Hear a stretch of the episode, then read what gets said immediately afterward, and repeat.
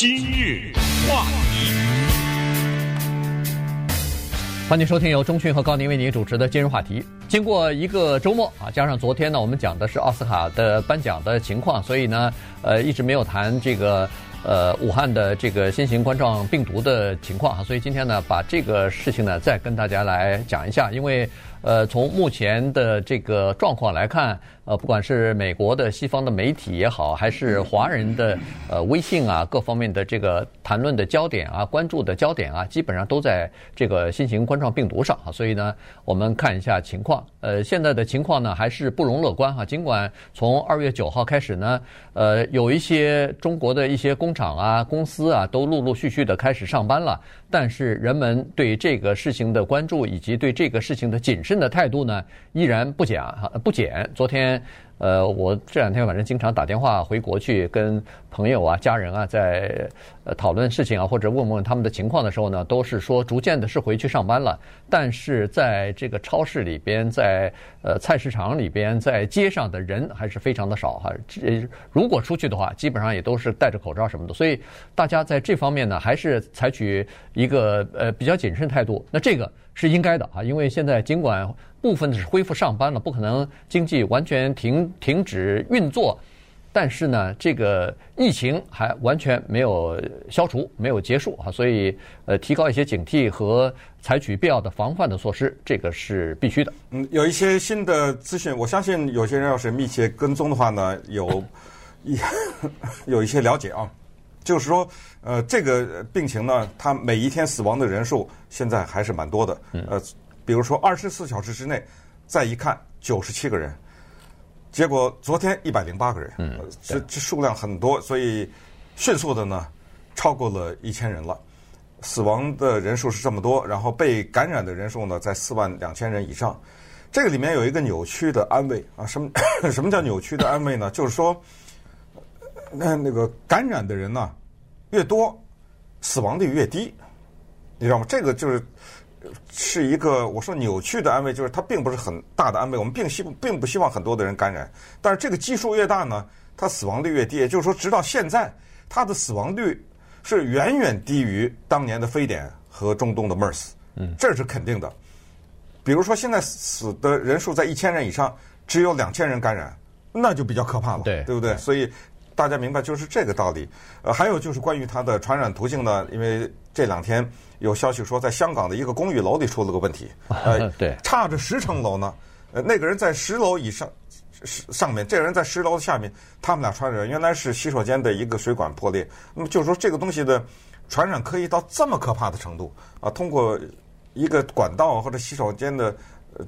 破裂的管道怎么？这这事儿还没证实吧？我的意思是，已经开始，我知道已经开始撤离，是，是叫部分疏散，对，部分的撤离这个大楼里头人群。呃，而且也知道水水管是有漏漏水的情况，但是怎么会感染上呢？是不是通过这个上面的人呃传下来？目前还没有完全呃完全证实。但是如果要是这样的话，那这个就真的是比较可怕了。对，这又是一个比较新的。同时呢，也告诉大家呢，就是今天我们。南加州哈，洛杉矶的警察局和联邦调查局已经正式展开对一则假新闻的调查，就是 Carson 的那件事情。呃，在我们这儿有一个城市叫 Carson，前段时间不知道是谁用了这个城市的标志，在网上做了一个文件，跟那个真的一样，上面有 Carson 市的市徽，还有美国的疾病防治中心 CDC 的种种的标志，然后发出了一则英文的通知。这个通知就是说，在 Carson 这个城市里面发现了一例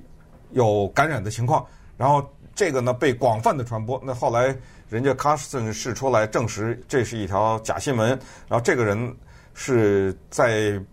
电脑上假做的这个。那当然这人是谁，咱们现在不知道。但是既然联邦调查局都插入的话，我觉得这个事儿查出来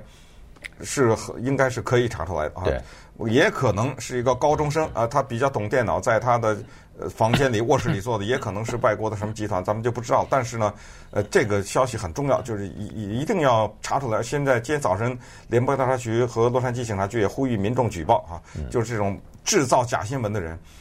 你想想，他坐在电脑前面，精心的在做这个事情，对不对？他这是干什么呢？呃，他这是希望，这就叫做唯恐天下不乱，引起恐慌吧？啊，对，所以这就是最近的一些情况。那么我们今天呢？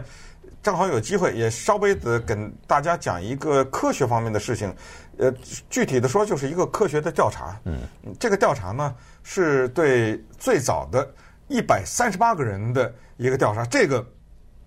是有根据的调查。呃，这个是有具体的科研机构的数据。这些数据呢，可能对我们有一点参考的价值。那在这儿呢，也顺便告诉大家一下，就是之前我们一直说冠状病毒嘛，对不对？嗯、呃，这个被纠正的非常正确啊，这个叫做冠状病毒。嗯。啊，因为那个字呢是冠，不是冠军的冠，这也是一字多音。但是这个病毒的样子像是一个皇冠，所以它的正确的发音是冠状病毒，或者叫新型。冠状病毒，嗯，呃，顺便再说一下，就是在美国不需要担心哈，在美国其实美国政府也好，CDC 就是呃联邦的这个疾病传染和防治中心呢，他们都说了不需要担心，不需要担心的原因是这样子，到目前为止，在美国。呃，从今天开始啊，今天又发现了一个在圣地亚哥，就这个是第二批从武汉撤回来的那个飞机上一百六十七个人当中的一个人，呃，发现有感染这个冠状病毒，呃，但是症状非常的轻微啊，没有什么危险。那么到现在为止呢，全美国一共就十三个人呃感染上啊，加州七个，哎，加州就有七个，呃。基基本上都属于比较轻微的哈，都没有任何死亡，呃，死亡只是在香港和在菲律宾出现了两例，呃，其他的这这一千多人死死亡基本上都是在中国大陆哈，所以。呃，这个就在整个的美国，现在呃，当然卡的也比较紧哈，进进出啊什么的，呃，都比较紧。而今天美国，我看国务院也宣布了，就是在中国的这个各个领事馆、总领馆呢，基本上都停止签证业务了，所以。包括北京的大使馆、武汉的那个总领馆，在这个之前就已经停止了，所以撤了，不是就撤侨了吗？对对对，就是除了呃必要的人员留守之外，其他的人大概也都撤撤回来了，或者至少是呃不发这个签证了。至少现在啊，所以呃整整个的情况就是这样子。那么第一批撤侨的，在我们呃南加州 Riverside 的那个 March 空军基地的那个两百零一个人，包括机组人员呢。隔离期十四天，今天已经到期了啊，所以他们今天就可以陆续的离开这个呃基地啊，回呃回到自己家里边去了。在这个一百呃，就是在这个两百零一个人呃，包括机组人员当中呢，没有人发现有冠状病毒啊，所以呃情况大概就是这个样子。那么上个星期五的时候呢，呃，美国的一个非常权威的一个组织吧，或者一个杂志哈，他们呢就对。呃，所得到的就是呃中国方面所提供的一些病例呢，进行了一番分析和研究啊，这里头包括数据的分析，以及包括对病例的这个分析，所以得出来两份儿，呃，我们觉得还是呃挺有这个呃权威性质，或者至少让大家了解一下什么样的人在最早的时候出现是什么样的症状，以及这个情况啊。他呃，为什么在一开始的时候会比较严重？嗯，这个杂志叫 JAMA，这是在业界，在他们的行业里面非常有权威性的一个组织啊和一个刊物。他呢是对最早的一百三十八个人做了一些调查，他统计出来的这数字没有什么争议的余地啊。这个就是你比如说这一百三十八个人是二十二岁到九十二岁，就这么回事嘛，对不对？然后把他们加起来除以二，中间年龄是五十六岁。嗯。这个年龄呢也有一点意义，因为它有助于让我们理解，就是这个病它的病毒喜欢在什么样年龄的人的身上发作，以及死亡率是怎么一种情况。那么他们的研究呢有一个重要的线索告诉我们，就是这个一百三十八个人当中，有那么十几个人，就是差不多百分之十啊，他一开始的那个症状呢，还不是我们说的那种什么感冒发烧啊什么的。他说这些人一开始的症状是腹泻。和恶心，觉得，嗯，然后呢，伴随着头痛以及头晕，那到最后呢，就是腹痛，就是肚子疼。这个时候呢，就他还没有感冒的，因为我们知道，所谓的感冒和发烧，这个都是跟呼吸道有关。现在说出它叫肺炎，肺炎就是跟呼吸道有点关系。但是发现呢，有一些人他们的早期的症状并不是这样，那这个就。帮助我们了解嘛，就是就万一身边的人有这种情况的话，那也会警惕。那稍后我们再看一看这一百三十八个人里面，男的什么情况，女的什么情况，对不对？啊，他们呃对这个病毒的抵抗力又是一个什么情况？今日话题。欢迎继续收听由中讯和高宁为您主持的今日话题。呃，上个星期五的时候呢，这个美国的呃美国医学会杂志呢，就是 JAMA 啊，这个杂志呢，它对一百三十八名呃病例呢进行了分析啊，这个是到目前为止迄今为止最全面的一个对冠状病毒的这个新型冠状病毒的这个分析报告。呃，他们得到的数据是武汉大学。中南医学院啊，中南医院吧，它叫中南医院所收治的最早的这个一百三十八个病例，呃，结果发现刚才说了，有一开始的时候呢，一个病人他是腹痛、腹泻，然后有点恶心，呃，到医院里边去，呃，当时医生也没有认为他是一个呃传染病的这么一个带源者哈，所以呢，就把他检查了一番以后呢，没有发热，没有感冒的症状，于是就给他收治在。一个普通的外科病房里边，就没有想到，现在已经知道了，他感染了十个医务人员，再加上病房里边的四个病人，一共感染了十四个人。这个就属于当时在 SARS 的时候，在 MERS 的时候也是有这样的情况，就是叫做超级带源者哈，就是他是第一个感染别人的人，这个情况呢就会。呃，至少是比较严重吧。所以从这个调查报告当中呢，他分析出来说，呃，实际上在这个一百三十八个病人当中啊，刚才说了，中间数字的这个年龄呢是在呃二十二呃五十六哎五十六岁，二十二岁到九十二岁不等。然后是在一月一号到一月二十八号这呃二十来天啊，就是收治的这个一百三十八个病人。结果发现这样一个蛮可怕的数字，就是在一开始没有。防护和没有这个，呃，就是措手不及的情况之下，大家没有意想的到的这个情况之下呢，百分之四十一的人是在医院里边被感染的。嗯，呃，就是在医院里边显然是有这样的超级的带源者了，所以呃带病毒的这些人，所以就感染了其他的病人了。在这里边有十七名病人和四十名医务人员被感染，所以可以想象得出来。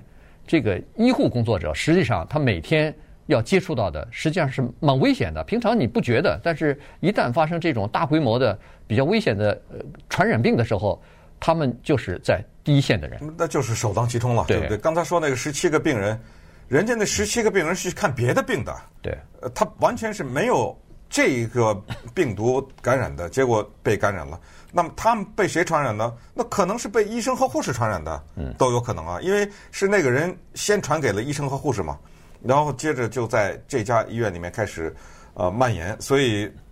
对这家医院的病人进行研究呢，呃至关重要。那接下来就发现下面的一组关于时间的统计，就是他这个病人，当然我们现在说的都是那个中间的时间啊，呃中间的意思就是加起来除以二嘛哈。他这个时间呢，就是他第一次发现症状的时候，那么比如说所谓症状就是喘不上气啊什么，这个呢是差不多五天左右。嗯。然后他需要到医院去看病的时候呢是七天，也就是在头三四天的时候，他可能有点小症状，他也没觉得有必要去医院，比较轻微或者什么，就没觉得。等到他觉得要去医院的时候，那差不多是在第七天的这个时间左右。等到需要进入到比较急的这种加急啊或者抢救这种时候啊，就是第八天，就呼吸严重的这个需要接管子啊什么这这种。对，那这一个特别说明问题就是七八，为什么呢？就说明这些人到第七天才去医院的时候已经不行了，所以立刻的那个数量时间就立刻的缩短了，就第八天就要进行抢救了，恨不得就是这么一种情况。所以呃，就是早发现。就在这个研究就发现是特别的重要，而且呢，就是越早发现呢，他们被咱也不能说治愈吧，就至少被控制啊，什么这种或者减少传染什么这种可能性就越高。那么这个数字呢，对医护人员是非常重要的。然后在这一百三十八个人里面呢，有百分之二十六，差不多就是进去的时候就马上需要加急的护理了。对，这个年龄呢是六十六岁。这也是一个中间的年龄，那也就是说年龄偏大一点。对对，不需要进入到加护病房 ICU 呃护理的人呢，平均年龄是五十一岁，所以是年龄稍微轻一点。那么需要住到住到这个重症病房里边的这个平均年龄六十六岁的人里边呢，大部分的人都有一些其他的这个疾病啊，包括心脏方面的呀、呼吸方面的呀、肝嘛、肾呐这方面，只要有这些症状的人，那么他们可能症状就会比较严重一点儿。还有一个事情呢是不容忽视的哈，就是一开始你认为他症状比较轻，你就认为说啊没关系，他过一段时间就会好，因为他症状显得比较轻。看来还不一定完全是这样子，有的人。他一开始症状是不重，但是后来啊，他会变得比较严重啊，所以这个情况也是不容小觑，也是需要呃要要注意的。嗯，男女的问题也是这样，在这个调查中发现呢，当然这个调查只是这一百三十八个人啊，但是有没有更广泛的意义？就是男的比女的更容易感染，正好呢超过了半数，男的感染的是百分之五十四，所以女的就等于是。四十六了，对不对？所以男的被感染的可能性比较大。这个有些什么问题？我们知道男女的可能身体的里面的某些抵抗力啊，还是怎么样哈？这个咱们就搞不清楚了。男男的寿命还比女的短啊？那当然，这是这早都已经证实了，对不对？所以呃，这也是这一次调查研究的一个结果。还有就是说，嗯，过去或者是至少当这个病发了以后，人们以为这是肺。但现在他们对这一百三十八个人的研究发现，实际上受到影响的还有肝脏和肾脏这些系统，以及心脏。呃，他说这些呢，他们肝脏、呃心脏啊等等，他们都对血液的流通进行着疏导和控制。就是我们都说的人体内是一个工厂嘛，对不对？各司其职。呃，这两个器官他们负责这一部分的，这些也容易受到病毒的袭击。我们把这病毒啊，长得像皇冠形状的这病毒，我们把它想象成为坏人吧，啊，对，等于它侵入到你的身体里了以后啊，它要活下来，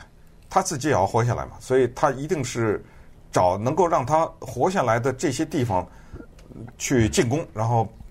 跟身体里面本身的抵抗力作战。那显然，我们说的死的这一千多人，就是他战胜了。对对，呃，而且呢，这种呃，就是肺部的感染的情况呢，严重的时候呢，他人的那个炎症是非常非常严重的哈。这个是人的炎症呢，它主要是自身的免疫力要对抗那个外来的，呃，他们认为是这个侵侵入到我的免疫系统里头的这些病毒啊，呃，这个是非常自然的反应，所以有的时候就会出现这个非常严重的。这个体内的炎症的反应。那么第二份报告也是在上个星期五，也是由美国的呃这个医学协会的这个杂志上所发表的。它这个第二份报告呢，是研究的北京的三家医院，嗯，他们从一月十六号的到一月二十九号这十几天啊，两个星期的时间呢，呃，收的十三名患者。这个十三名患者显然比那个武汉的要少很多啊，但是呢，他们发现说在这十三名患者当中啊。明显的比武汉那一组要年轻啊，这个中间年龄呢只有三十四岁。嗯，呃，然后呢，这因为年轻，所以他们的身体比较好，没有什么像年纪大的人有一些其他的毛病啊，有些什么肾啊、心脏啊什么这这方面的毛病，所以呢，这些最小的只有两岁啊，两岁的就感染了。过了五十岁的只有一个。哎，过五十岁只有一个，还有最小的是两岁，所以他这中间年龄会比较低嘛。呃，这些人的。症状呢就不像武汉的刚才说的一一百三十八个人的那么严重了，而且到目前为止没有死亡啊，没有人员死亡，所以看得出来就是说年轻的呃这个身体比较好，没有什么以前的这个长期的慢性病的这些人呢，他们在抵抗这个新型的冠状病毒的时候呢，呃这个情况也会比较好一点，症状也会比较轻。